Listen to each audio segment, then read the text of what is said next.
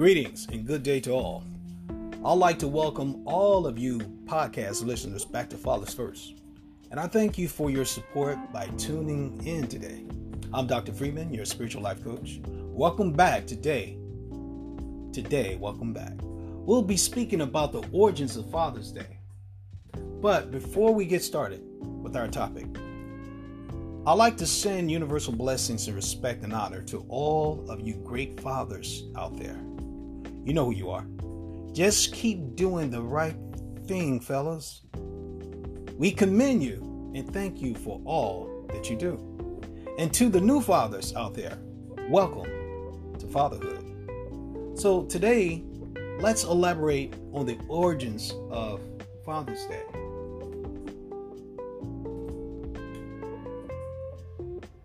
So, let's start. Where, where do we begin? So, let's begin at the campaign that celebrated the nation's fathers. So, the campaign to celebrate the nation's fathers did not meet with the same enthusiasm, perhaps because, as one florist explained, fathers have the same sentimental appeal that mothers have.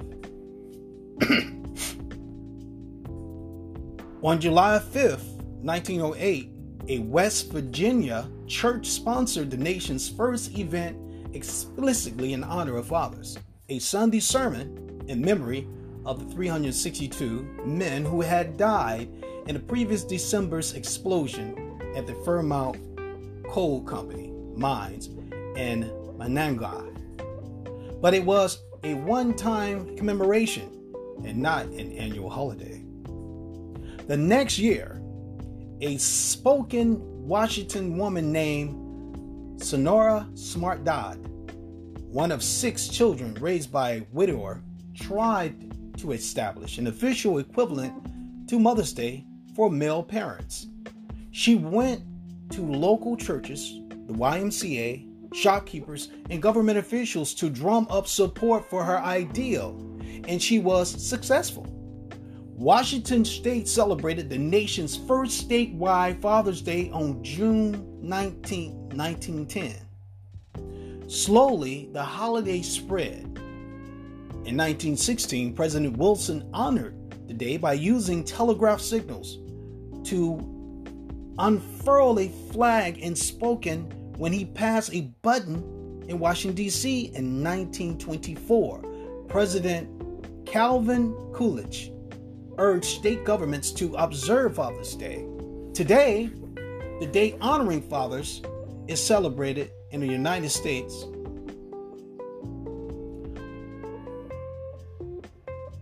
And it occurs on June the 20th in the year 2021. So let's go to Father's Day controversy and commercialism. Many men, however, continue excuse me, to disdain the day. As one historian writes, they scoffed at the holiday's sentimental attempts to domesticate manliness with flowers and gift giving, or they derided the, pro- the pro- proliferation of such holidays as a commercial gimmick to sell more products, often paid for by the father himself. During the 1920s and 1930s, a movement arose to scrap Mother's Day and Father's Day altogether in favor of a single holiday, Parents' Day.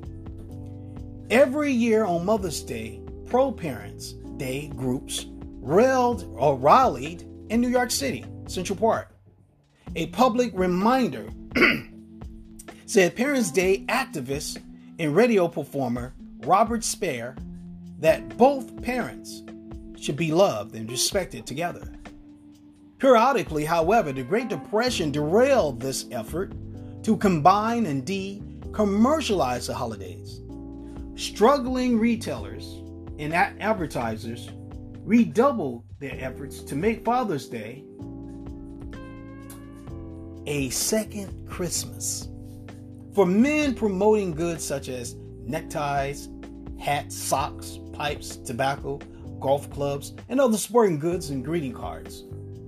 When World War II began, advertisers began to argue that celebrating Father's Day was a way of honoring American troops and support the war effort. By the end of the war, Father's Day may not have been a federal holiday, but it was a national institution. In 1972, in the middle of a hard fought presidential re election campaign, Richard Nixon signed a proclamation making Father's Day a federal holiday at last. Today, economists estimate that Americans spend more than $1 billion each year on Father's Day gifts alone. So let's go to the founding fathers. We all know their names, but uh, we're going to, for educational purposes, we're going to bring them up again because we cannot forget the founding fathers, right? Absolutely not. The founding fathers, as listed, is George Washington, Alexander Hamilton, Benjamin Franklin, John Adams, Samuel Adams, Thomas Jefferson, James Madison, and John Jay. Without them, there would have been no United States of America. The founding fathers, a group of predominantly wealthy plantation owners and businessmen, united 13 separate colonies, fought for independence from Britain, and penned a series of influential governing documents that steer the country to this day. All the founding fathers, excuse me, including the first four U.S. presidents, at one point considered themselves British subjects. But they voted against the restrictive rule of King George III, outlining their grievances in a Declaration of Independence, a powerful, Abbott incomplete call for freedom and equality, and won a stunning military victory over that was then the world's pre, uh, preeminent superpower. The founders proved equally adept later on in peacetime.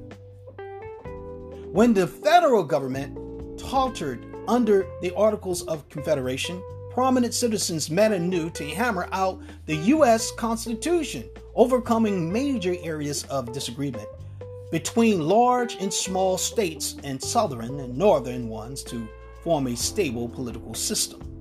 Showing foresight, they included a Bill of Rights, which enshrined many civil liberties into law and proved a blueprint for other emerging democracies.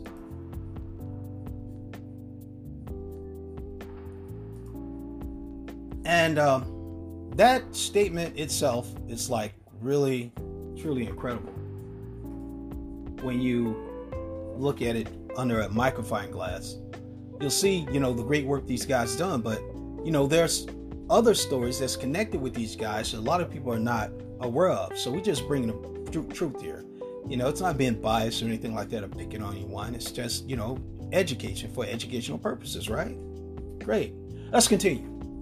There's no official consensus on who should be considered a founding father, and some historians object to the term altogether. On the other hand, on the whole, though it's applied to those leaders whose in, in um make sure I get this corrected. They initiated the Revolutionary War. Come on, I hope you guys get this now. They initiate the Revolutionary War and framed the Constitution. Here are eight of the most influential characteristics in America's origin story. Before he fought against the British, George Washington fought for the British serving as a commander in the French and Indian War. A prosperous Virginian farmer who owned hundreds of slaves, he came to resent the various taxes and restrictions being imposed on the colonies by the British Crown. Once the Revolutionary War broke out in 1775, He was placed in the charge of the Continental Army and quickly suffered a near disastrous defeat at the Battle of Brooklyn. More defeats followed, all in all. Washington lost more battles than he won. Nevertheless, he kept his ragtag troops together even through a freezing winter at Valley Forge and, with the help of his French allies, was able to expel the British by 1783. Washington then returned to Virginia, intent on resuming resuming his career as a farmer. But he was persuaded to re-enter politics as head of the Continental Convention. Key word, guys. Constitutional Convention. Okay? Constitutional. Got stuck on that word, continental. So, Constitutional Convention, guys, in Philadelphia, that was.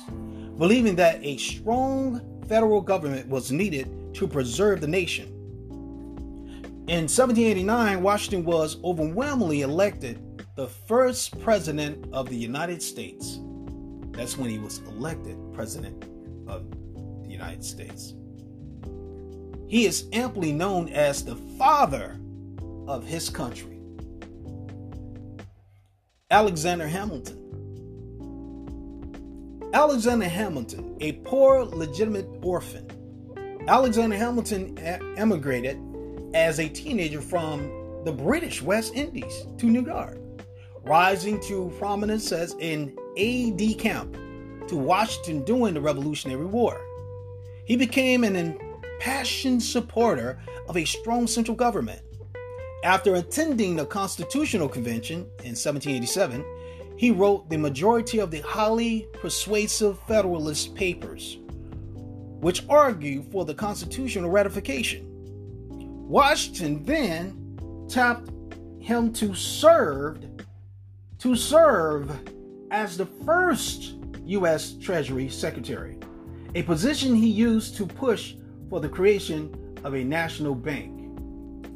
Later, immortalized on the $10 bill, Hamilton was killed in an 1804 duel with his bitter rival, Aaron Burr, the sitting vice president.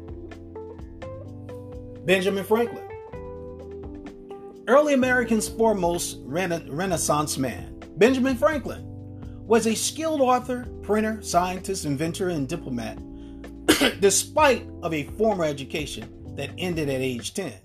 Then not designing, but when not designing bifocals, harnessing electricity, playing music, or publishing Poor Richard's Almanac. He worked constantly on civic projects to improve his adopted city of Philadelphia. In the beginning stages of the American Revolution, Franklin was appointed to the five member committee that drafted the Declaration of Independence.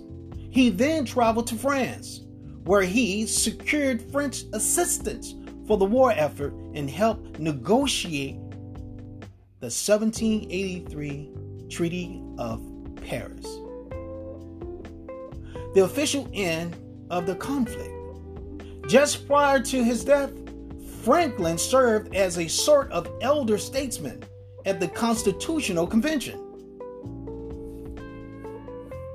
John Adams, a distinguished Massachusetts lawyer, John Adams became a relatively early prominent uh, proponent of the revolutionary cause. Just like Franklin, he served on the committee that wrote the Declaration of Independence journeyed overseas to secure French military and help negotiate the Treaty of Paris. He chaired other committees as well and even found time to draft the Massachusetts Constitution, which is still in place today and they still utilize it. After about 10 years of diplomatic service abroad, Adams returned home in 1788 and subsequently became vice president under Washington. Following Washington's two terms, he was then elected president, serving from 1797 to 1801. In a striking coincidence, Adams and his friend turned rival turned friend, Thomas Jefferson, both died on the same day, July 4th, 1826. Get this, the 50th anniversary of this Declaration of Independence. Excuse me. Samuel Adams, the second cousin of John Adams. Samuel Adams was a political firebrand who drummed up immense opposition to British politics in Boston, a hotbed of the resistance, believing that the colonists were subject to taxation without representation. He joined the Sons of Liberty, an underground descendant group that at times resorted to tar- tearing and feathering, I shall say, tarring and feathering British loyalists. Adams likely planned the 1773 Boston Tea Party, and in 1775, that is, his, his attempted arrest helped spark the battles of Lexington and Concord, the first skirmish of the Revolutionary War. Now, unlike many of the fathers or the founders, Adams was staunchly anti slavery. He signed the Declaration of Independence and went to serve as governor of Massachusetts. Thomas Jefferson, well educated and prosperous. Thomas Jefferson was a Virginian lawyer and politician who came to believe the British Parliament held no authority over the 13 colonies. You see, in 1776, he was given the immense task of writing the Declaration of Independence, in which he famously declared that all men are created equal and that they are endowed by their Creator in certain unalienable rights, such as life, liberty, and a pursuit of happiness. Now, a lifelong slaveholder, he did not extend these concepts to other ethnicities, such as African Americans. But you remember now, he just the one that wrote it. It had to be a group of men, a meeting of the minds, to agree to it. As Secretary of State under Washington, Jefferson clashed constantly with Hamilton over foreign policy and the role of government. He later served as vice president to John Adams prior to becoming president himself in 1801. James Madison, a close friend of Jefferson's, John Madison likewise grew up on a Virginia plantation and served in the state legislature.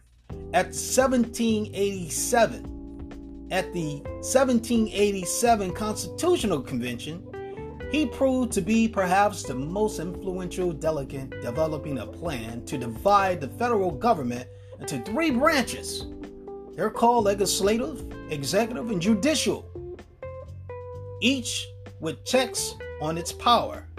This plan, which was largely adopted, earned him the monarchy, or the, the, the moniker, Father of the Constitution.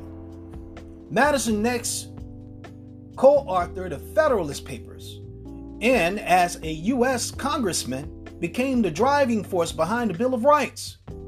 He was elected president in 1808 after serving as Jefferson's Secretary of State. John Jay, not nearly as recognized as his major founders' cohorts, John Jay nevertheless played a pivotal, a profitable role in the creation of the United States.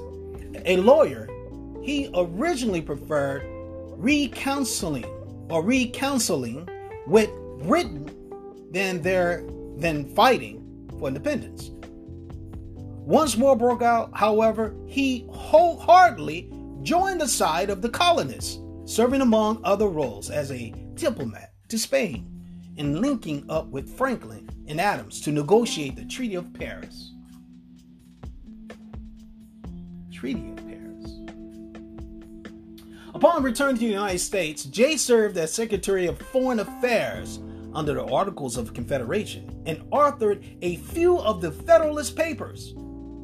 You see, in 1789, he became the first Chief Justice of the U.S. Supreme Court, and six years later, he was elected governor of New York.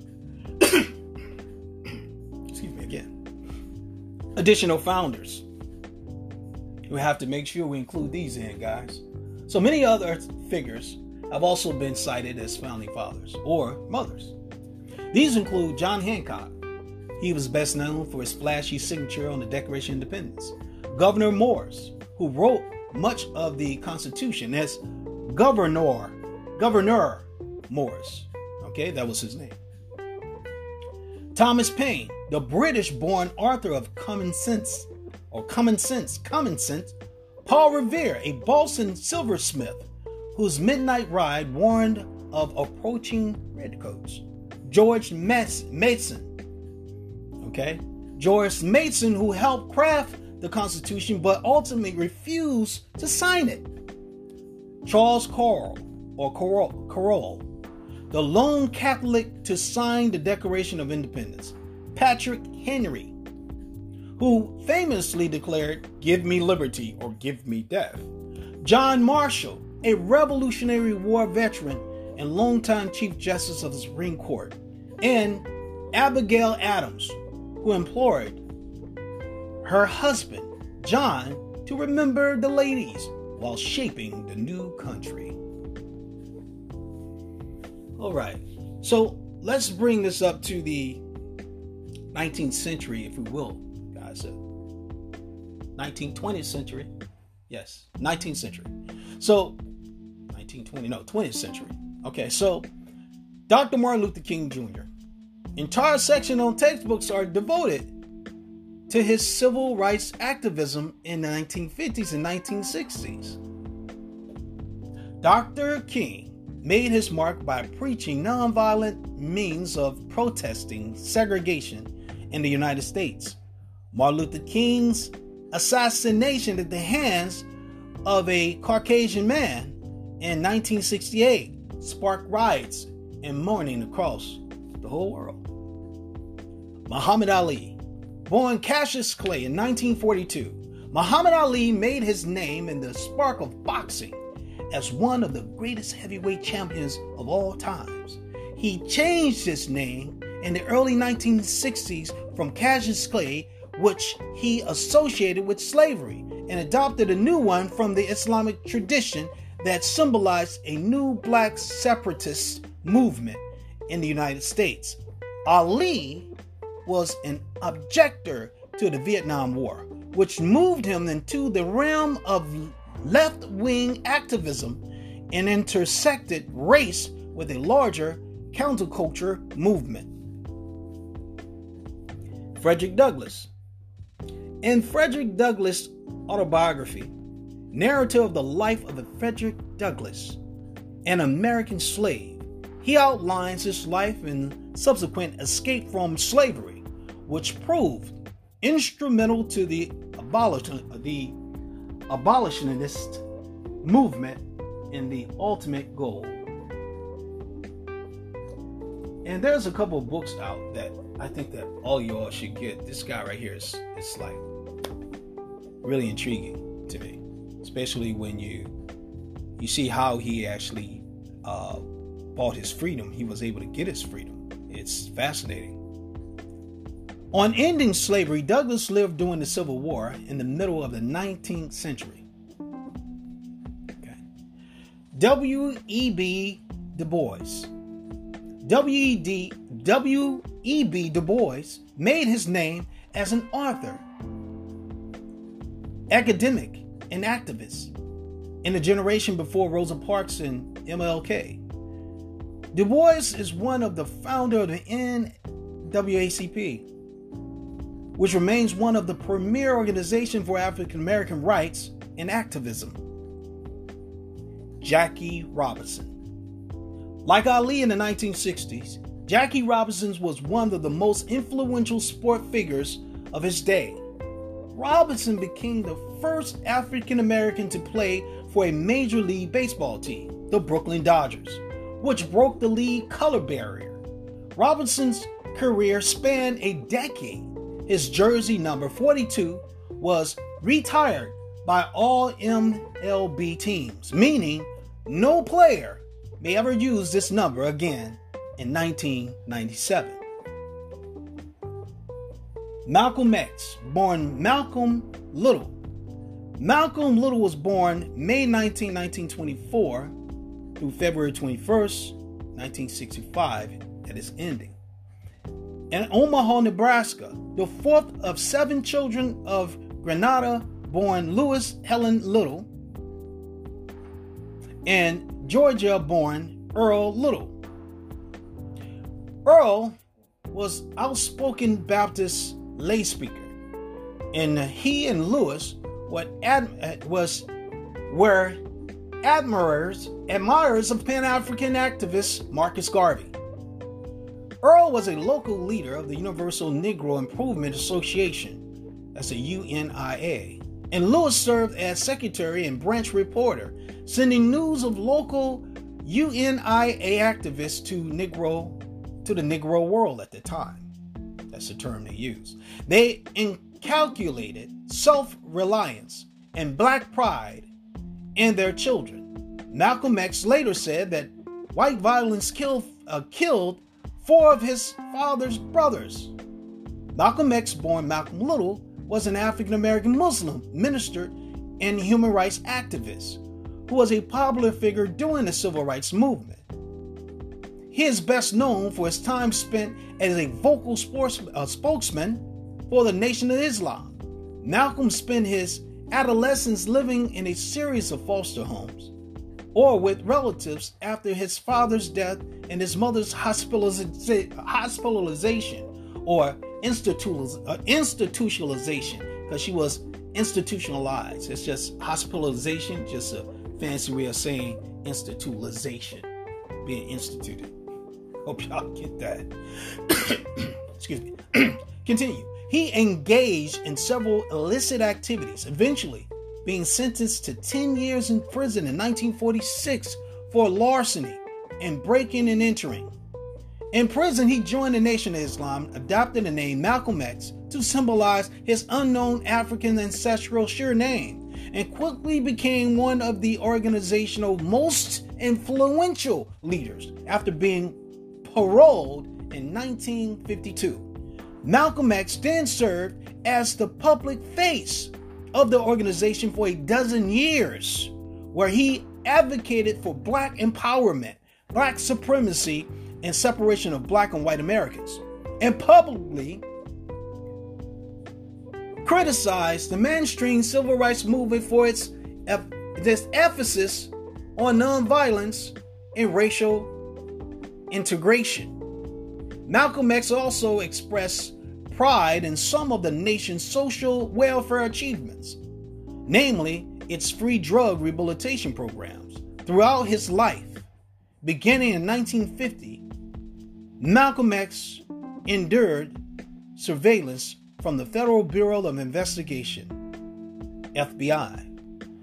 In the 1960s, Malcolm X began to grow delusioned with the Nation of Islam as well as with his leader, Elijah Muhammad. He subsequently embraced Sunni Islam, Sunni, sorry, Sunni Islam in the civil rights movement after completing the Hajj to Mecca and became known as El Hajj Malik El Shabazz. After a brief period of travel across Africa, he publicly renounced the Nation of Islam and founded an Islamic Muslim Mosque Incorporated, MMI, and the Pan African Organization of African American Unity, OAAU. Thurgood Marshall, July 2nd, 1908 to January 24th, 1993, was an American lawyer and civil rights activist who served as Associate Justice of the Supreme Court of the United States from October 1967 until October 1991. Marshall was the first African American Supreme Court justice in the history of the United States. Prior to his judicial service, he successfully argued several cases before the Supreme Court, including Brown versus the Board of Education. Born in Baltimore, Maryland Marshall, okay, Baltimore, Maryland, Marshall graduated from the Howard University School of Law. Make sure we got that name correct. Born in Baltimore, Maryland. Marshall graduated from the Howard University School of Law in 1933. He established a private legal practice in Baltimore before founding the NAACP Legal Defense and Educational Fund, where he served as executive director. In that position, he argued several cases before the Supreme Court, including Smith versus Allwright, Shelley versus Kraemer, and Brown versus the Board of Education. The later of which he held that racial segregation and public education is a violation of the Equal Protection Clause. In 1961, President John F. Kennedy appointed Marshall to the United States Court of Appeals for the Second Circuit. Four years later, President Lyndon B. Johnson appointed Marshall as the United States Solicitor General. In 1967, Johnson successfully nominated Marshall to succeed retiring Associate Justice Tom C. Clark and as an Associate Justice of the Supreme Court of the United States. Marshall retired during the administration of President George H.W. Bush in 1991 and was succeeded by Clarence Thomas. Prince Hall, 1735 to 1807, was an abolitionist and leader in the free black community in Boston. He founded Prince Hall Freemasonry and lobbied for education rights for African American children. He was also active in the Back to Africa movement. He tried to gain New York enslaved and free blacks a place in Freemasonry. Say that again in case you didn't understand me. He tried to gain New York's enslaved and free black a place in Freemasonry, education, and military, which were some of the most crucial spirits of some of society in his time. Hall is considered the founder of black Freemasonry in the United States, known today as Prince Hall Freemasonry. Hall formed the African Grand Lodge of North America. Prince Hall was anonymously elected its Grand Master and served until his death in 1807. Steve Gladstone, uh, Gla- Gla- Gladstone, Gladstone, author of Freedom Trail, Boston, state the Prince Hall, known for his role in creating black Freemasonry, championing equal ed- education rights, and fighting slavery, was one of the most influential free black leaders in late 1700s. There is confusion about his year of birth, place of birth, parents, and marriages, as least partly due to the fact that there were numerous Prince Halls during the time period. Prince Hall was born between 1735 and 1738. His place of birth and parents are also unclear. Prince Hall mentioned in his writings that New England was his homeland. The Prince Hall Grand Lodge of Massachusetts, in its proceedings of 1906, opt for 17, uh, 1738, relying on a later from Reverend Jeremiah Becknip, Becknip, a founder of the Massachusetts Historical Society. Prince Hall's birthday is uh, celebrated September 14th. Hall's early years are unclear. Historian Charles H. Wesley theorized that by age 11, Prince Hall was enslaved or in service to Boston tanner William Hall, and by 1770 was a free, literate man, and had been always accounted as a free man. It was thorough, right? And it was thoroughly documented through William Hall that Prince learned how to process and dress leather. Inside Prince Hall and Arthur and historian David L. Gray states that he was unable to find an official historical record of the manumission Hall, identified as able to read and write, may have been self taught or like other enslaved people and free blacks in New England, he may have had assistance. Hey, I thank you guys for joining in today and listening in on that little historical uh, education. But uh, most definitely, without a doubt, I thank you guys for supporting the origins of Father's Day. Hope you guys got something out of this, and I hope you research um, all that I've actually brought um, to the table here to this um, this day of Father's Day. And once again, I bid you all a great and safe Father's Day. Keep doing what you do, which is the right thing for you great fathers. Dr. Freeman signing off. Fathers first. See you next time. Take care.